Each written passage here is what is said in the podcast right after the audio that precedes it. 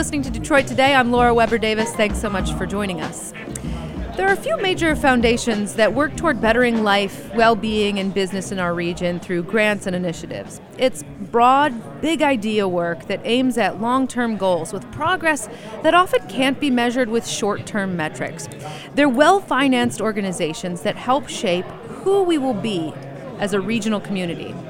Two of those organizations are the Kresge Foundation and the W.K. Kellogg Foundation. Kresge's work uh, focuses on creating opportunities for people living in cities, and Kellogg focuses on creating better educational and life opportunities for children. These two organizations are currently collaborating on making Detroit a kid friendly city by 2025. And what would that mean? What would it have to happen to hmm. make the city better for all current and future kids of Detroit? I'm joined today by two people who know. Uh, one is Rip Rapson, he's the president and CEO of Kresge, and also La June Montgomery Tabron, she's the president and CEO of Kellogg. Thank you both so much for being here with me. Thank you for having us. It's a pleasure. Us. So let's talk a little bit about this big idea, making Detroit a kid-friendly city by 2025. Um, what are sort of the key bullet points that you're focusing on that that means to be a kid-friendly city? I mean, it, has got to be beyond having water fountains and play structures, right? Yeah. Yes. Uh, when we talk about making it a kid friendly city, we are really focused on ch- the, child, the child's life course and those early years, particularly what we're doing with children age zero through five or when they're entering kindergarten. In the city of Detroit, unfortunately, many of those children uh, are not being touched in those early ages.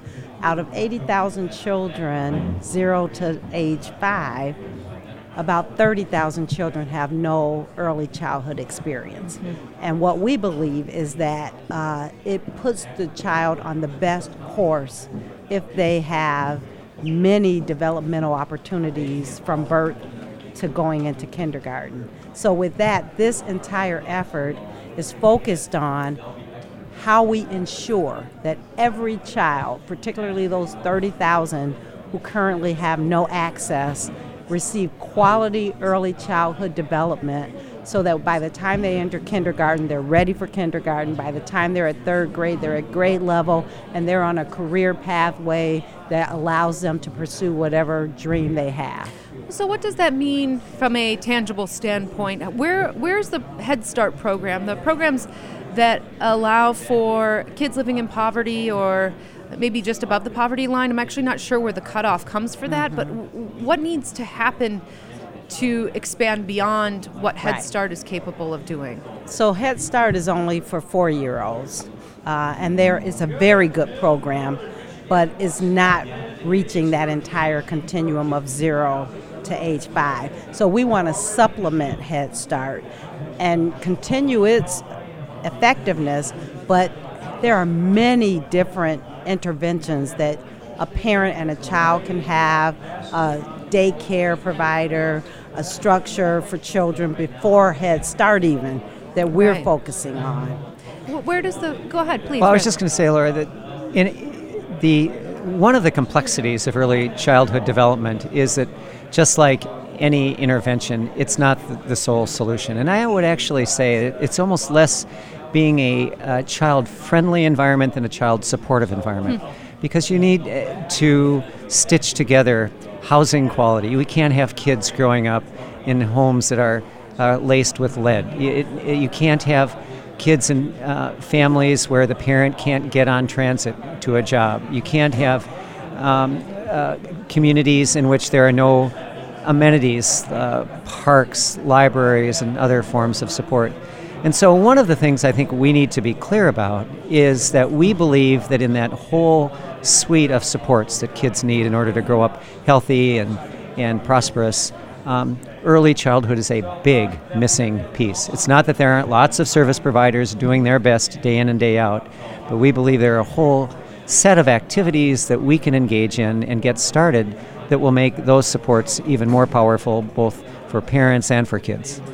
Where does the conversation start as far as financing, or is it is it more about a do you have to go to legislature first? Do you raise the money privately? How does that even begin to take shape? Well, I'm smiling, and I'll let La June pick it up. But I am just um, uh, annoyingly uh, fixated on the idea is you never lead with the money. Determine what you're going to do first, and then assemble the resources that are appropriate to the task. And I think in an early childhood, you have everything from facilities construction to facilities rehab to professional training for providers to early screening to connections with community based health and other forms, and each of those implicates a different possible set of funding sources. So I think the idea that we would just sort of land on one source of funding and that it sort of crosses all of the needs we have just is not realistic. It does mean that we have to be very thoughtful about how to stitch those sources together Right. and identify where philanthropic dollars could help, private sector dollars could help, public sector dollars could help. Then I think you go to a legislature or to a city health department and say, here's where we believe your money could most helpfully move the ball. So, And I just want to add to that. Yes, uh, please. I was smiling because it's funny that um, it seems like every interview we've had, people want to know where's the money coming where's the money going to come from? Where's the financing? Yes. And in some ways, I think that's a false narrative. I think that's why we haven't done anything in this space, is because people are always deterred by the fact that, oh, there's no money for this. But what I have seen in places where we funded all over the country is that, as Rip said, when you have the right body of work and you have a compelling story as to why it's necessary, the money is created. And it, it does happen. So I talked earlier about uh, some of our work that we've done in Miami Dade County where they've actually created what they called a children's trust. And the resources were voted in by the citizenry hmm. because once they understood what it was for, they felt that that was the best money that could be spent to put a child on its appropriate life course. So I think once we understand what it is we're trying to do, we can redeploy resources from places now that I think are less effective for child development. Right. Um, some of the money that we are using for remediation of children who have not gotten a great start and who are dropping out of school and form, going into maybe the criminal justice system, those monies can be redeployed. And what we know is if you spend those funds earlier, you get a 17 times return on your investment than you do if you just spend those on the remedial point. So I think we should just be allowed to vision and actually create something that's so new that the old paradigms around incremental change from where we are now is just not on the table until we get to a new transformative space. Well, your example with Miami Dade is an important one, I think, because if we're talking about an emotional mandate that the city and everybody who works within the city and lives within the city should feel, Right. how do you turn that into potentially an actual mandate that's on the books, something that says this is there is legal precedent that we must be educating every kid from three years old Right. on? Um, how do you transform that into something that must be enforced uh, within the city? Well, and I think again, as we have described this program, um, the engagement strategy is critical. So you don't go back and, and make a mandate.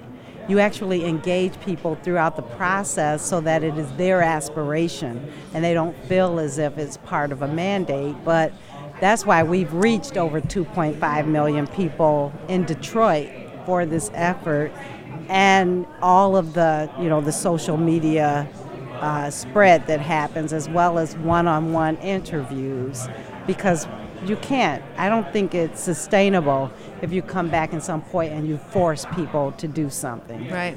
But the other thing I think, Laura, is that um, you do, if I take your question, um, you do need a set of mechanisms that are likely to endure.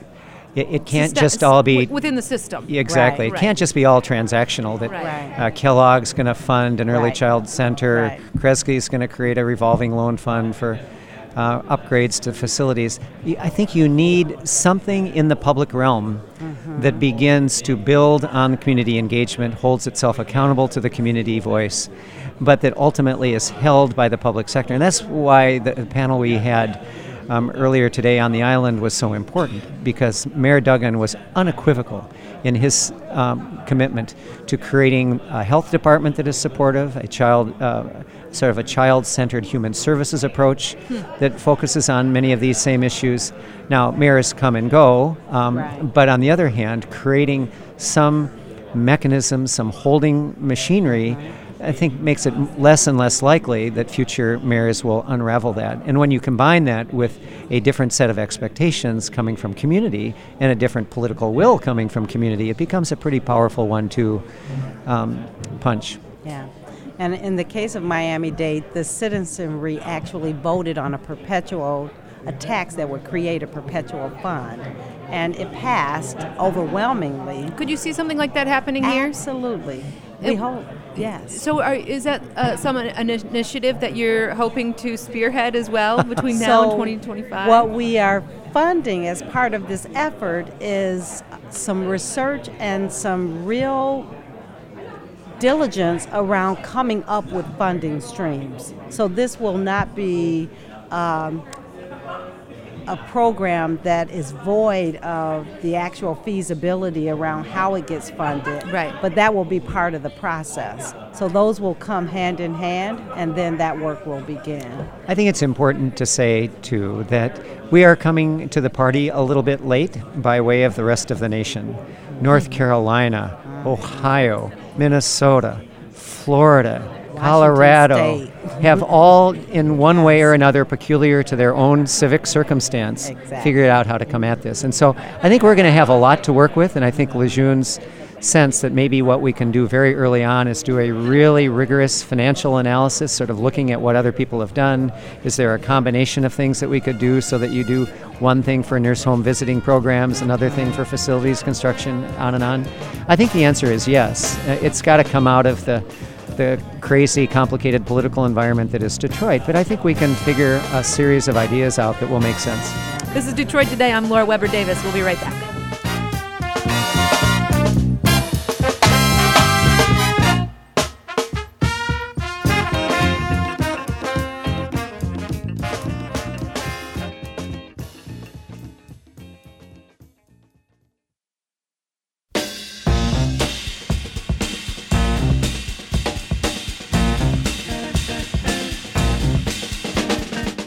Detroit Today. I'm Laura Weber Davis. I'm joined by Rip Rapson and La June Montgomery Tabron. They're the heads of Kresge and Kellogg Foundations, respectively. Um, Rip, I'm glad that you brought up that mayors come and go because it also sort of mm-hmm. um, uh, reminds me of the fact that this goal is for 2025, and we're talking about exactly. long-term strategy, long-term goals. Now, 2025 isn't that long-term; mm-hmm. it's right around the corner, really, yeah. especially in foundation world. Mm-hmm. Uh, but there is to me, there is a there there's a, something that strikes me about immediacy. Mm-hmm. Especially, I'm a, a, mother of a two-year-old, so mm-hmm. I think about how quickly kids grow up and time passes. Um, and every time we're talking about long-term strategies for little kids, I can't help but think about the kids who are little kids right now, and that must kill you guys in some ways because when you're talking about long term strategy, which is really how you address systemic issues mm-hmm. like education and poverty and um, racial inequality, there will be a lost generation, if you will. In the meantime, does that just sort of crush you a little bit when you're thinking about it? Because you just want to be like we need to get this done now. So how do you balance the things that need to take a long time with the immediacy of helping children right now? So you sound like one of my staff meetings uh, that's what i do in every staff meeting and it is attention right? Yeah. it is it it breaks my heart to know that our children don't have the structures and the systems in place so that they can thrive. Uh, so we do. We look at this. We bifurcate our efforts. We have a long-term strategy, but that doesn't mean we won't support short-term progress. Uh, and we have we have grants in the city of Detroit today that's around the parent network, the you know. Um, all of the work that's around community engagement, all of our uh, workforce development. So we feel like we are funding the immediate as well as the long term, but right. we know you need both. Right. Well, how do you how do you push but still be amiable with people who are making the decisions how do you make sure you're pushing that everybody else is moving at the pace that needs to happen but not be pushy if Yeah. you will do you know what i mean Yeah, It- All- it's, it's our work. That's Yeah. you know our core value is um, we believe that people have the inherent capacity to improve their own lives, and we believe that if we come in and tell you what to do, you only do it as long as the money's there that we're giving you. Right. But if we support your aspiration and your passion, you'll do it because you want to do it with our support and partnership. So there's a tension there. We, you know, Right. but we know that long term sustainability is built off leadership, it's built off the will of people, and at the end of the day, if we try to push too far, it's ineffective. Right. So we have to hold that tension while we're really building something that is more sustainable. right The, the only thing I would add uh, um, is that philanthropy is an unusual institution. Uh, we do have the luxury of trying to take a long-term view and try to sort of integrate the pieces and make sure that whatever we're we're trying to create will endure and be effective. But on the other hand, we have this extraordinary asset of discretionary capital that can be high risk capital. And so I think you end up doing both simultaneously. You make a bunch of bets right now, tomorrow, about what you believe will have enduring value. At the same time, you try to think about how does that then build to the second action and the third action and the fourth action. When I was in Minneapolis, I worked for a mayor many, many years ago who tried to develop a whole new approach to kids and families out of the mayor's office. And at that point, all mayors did was fix uh, potholes and you know provide public safety. And he took enormous criticism exactly for this, saying, "Are you just relegating a whole generation to substandard outcomes?" And he basically said, you do both, but you have to double down on where you believe over the long term the next generation will benefit. And so I, I just think there's no way of sidestepping the urgency, but there's also no way of sidestepping the challenges of having to build something. Building stuff takes a long time. If you had told me 10 years ago that it would have taken us 10 years to build the rail system, we probably would have never have invested. I mean, but we should have, right? Because it took us that long and here we are. it it seems to me like when you're looking at the breadth and scope of something like trying to be make a kid supportive city in just a few years, one that's fully supportive of children and their futures.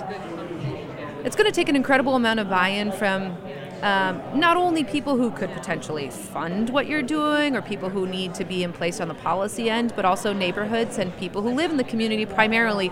They need to understand what you're working forward for a- as well. Uh, conversely, I think about some people who talk in sort of, sort of large and esoteric terms about the power of foundations, especially in Detroit, to shape the future of the city. And I wonder how hard it is to overcome uh, a negative spin on philanthropic work, which seems a little bit like an oxymoron, but it is that is what it is. This idea that there are a few powerful people controlling what the city will look like in the future. How do you balance those things with trying to accomplish something so large? Not even balancing them. How do you combat that sort of narrative to also get your work done and get buy-in from a community that this is the right way to go? So I think that's a false narrative. Um, I did some research recently. Individual giving across the nation is $265 billion. Philanthropic giving is 58. So when you really look at no matter how large a foundation is, including my own, it is really a drop in the bucket for real change and sustainable change to take place. So we have to partner. There's no way a, a foundation can really take control of an agenda for a community and, and do it independently, move an, initial, an initiative. But what foundations can do because our resources are probably more discretion, discretionary, we can take the first step. But that has to be, I think, a very informed step and a guarded step with partnership, and then we can allow others to see how the impact can unfold and then invest more wisely. But I believe our role is to, to show promise and to begin to, to you know, to take some risks, uh, but then to shore up those risks with a lot of partnerships and a Hmm. lot of individual community engagement so that the long term You're saying partnerships with community organizations Exactly. and neighborhood Absolutely. organizations? Sure. Yes. And so we, you know, we don't do the work, they do. Right. If you think about a foundation, at least my foundation, we're not on the ground. The, our grantees are on the ground. So we are investing in people and their ability and their desires. And our job is to invest well, to build the capacity of people, to support their efforts, and to make their take their best risks for the change that they want to see. And we partner in that. We don't control that agenda. They do. But your question is is one I hear all the time, and as as Kresge was working on a, the Detroit Future City Plan, or on the rail project, or on small Right. business development, uh, we heard frequently, "Where is your legitimacy? You don't have an election certificate. Who gives you the authority to do this?" Right. And I think La June's answer just is dead on. I mean, one is you always lead with community voice, community identity, and community authenticity. You just can't separate yourself and presume somehow that you're going to do something that is divorced from what neighborhood businesses, neighborhood residents, neighborhood faith based organizations have helped contribute to.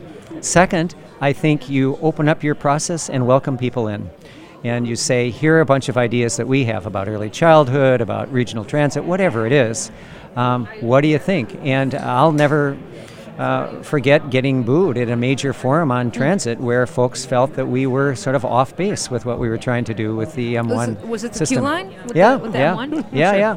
And, uh, and and you take that in and you try to understand where it's coming from and uh, out of that we help structured uh, structure and even augmented sort of community engagement process that tried to help neighborhoods understand that there were benefits to be be had and and I think third is that at the end of the day you've got to um, work in partnership with the other sectors um, With the, I'm sorry? the other sectors, the Uh-huh, private sure. sector and the public sector. Um, you can't pretend like we're sort of walled off from Mayor Duggan's priorities. You can't pretend that we're walled off from private sector forces that are trying to invest in commercial centers or residential complexes, whatever they are. And and I think that's a shift for philanthropy is to sort of get in the mix more. And I think it's in its own way a form of accountability because then there's all sorts of pushback. You get pushback from community, you get pushback from the mayor, you get pushback from a business, and we've had all of that. Right. I, I just, I wonder how much of a pushback from uh, internally in a city like Detroit would come from people who feel like the city, they live in a city that, ha- or in a society really, that has rendered them powerless. And so they don't feel like they have a voice and are frustrated that potentially they feel like other people are getting a voice that they don't have. How do you sort of empower, well, like you said, La June, the communities, uh, the organizations that you work with that are in the community are hoping, hopefully facilitating that very Right, thing, making right. people feel empowered. How much of the work that you both do is about finding a way to truly empower people in the long run? It seems to me like that would sort of be the binding force between the I two would of you. say that's a high percentage of all the work we do. Right. It's kind of a calling card yeah. of Kellogg. They are really It's our known- core value. I Yeah. mean, we don't we don't invest otherwise. The, that's why we have I call it our DNA, but we approach a situation by looking at the racial equity and the circumstance. We look at where leadership is showing up, and we look at how our commu- how our residents and the how is the community engaged. Those are the first three things that we analyze before we ever get to, you know, determining whether there's a partnership for us to even play. And so that's Kellogg. It's mm-hmm. where is racial equity, where is community engagement, and how are we supporting leadership? And Can if just- that isn't right, we're not involved. Excuse me, I didn't mean to interrupt. Um, if, if I can roll the clock back a little bit, when Mayor Bing came to Kresge right after he took office and said, We've got to come to terms with land use, we have to figure out how to concentrate development and right size the city. Uh, he said, But we can't do that. We don't have a planning department capable of it. The politics are too difficult. Would you be willing to take that on? And I think at the beginning, we kind of made the mistake of sort of treating this like just any other project create a bunch of technical experts. You bring them in. They have a couple of pro forma meetings with the community in gymnasiums full of thousand people. Um, and we quickly learned that that wasn't going to work. And so over the next three years, we did exactly what we're trying to do with the Hope Starts here. Is we had community engagement of all kinds. We went into people's basements. We created electronic platforms. We had big gymnasium rallies. We had all. We had mobile design sessions. And at the end of three years, we had had almost hundred thousand touches with Detroit residents. And so when we unveiled the Detroit Future City Plan the two citizen leaders who had helped us structure this plan stood up and said, you know, it's tempting to think that this is the Kresge plan. It's not. It's the people's plan. And that sounds sort of corny, but it really was because uh, it was something that was held by the community. They felt investment in it and they felt ownership in it. And here we are three years later with a new administration with the Detroit Future City office and the Detroit Future Cities plan still in force. And I think it goes back to what La June said. It's because we took the time and the energy to ask the citizens to shape it. Now that's really hard and it's really messy and you actually can't Right. do it on every project. It's Yeah. too hard. Well, and you can't make everybody happy. That didn't No. come without some controversy, and there's still people who feel frustrated by it, even Yeah. though it was a plan that was so thoroughly baked. I, I wonder, looking forward toward the 2025 Kid Supportive City, um, working on something of that magnitude as well. Do you anticipate when you're working on this, especially when you're dealing with kids and the futures of people's children, not just them, but their children, which people often feel much more strongly about than themselves? Do you anticipate pushback? And, and is that something that you already just sort of anticipate as you move forward on this? Or, or do you think that it's something that everybody just sort of gets on board pretty quickly and says, yeah, I want this to be a kid supportive city. What does that mean? It doesn't necessarily, it's not about how are you concentrating city services and where will people be living in several years. It's, it's how can we get education to every child and make sure every child is supported. Is this something that maybe feels a little less controversial as you're working on it? Or not necessarily? Not necessarily. Um, I think we even heard today in one of the in the session, you know, where is Wayne? ca- Where is you know my county? If if I'm a surrounding area outside of Detroit, am I included? Sure, So right. there's always going to be pushback. I think I expect it, um, but I think the best we can do is is really define where we're working and try to reach as many people as possible within that space. Uh, Geographically, is that what you mean? yeah, Define so where you're working geographically. geographically, we've yeah. decided that it's the city of Detroit. Right. Uh, I think we have to stick to that. There will be pushback as to why isn't it broader. Um, but what we have to say is we've chosen this geographic area, and over time, once we can show that this model does work, the scale then should happen to be and should become a lot broader than this first you know, city, but we can't respond to all the pushback and Right. move it to the point where it's too broad for us to be effective.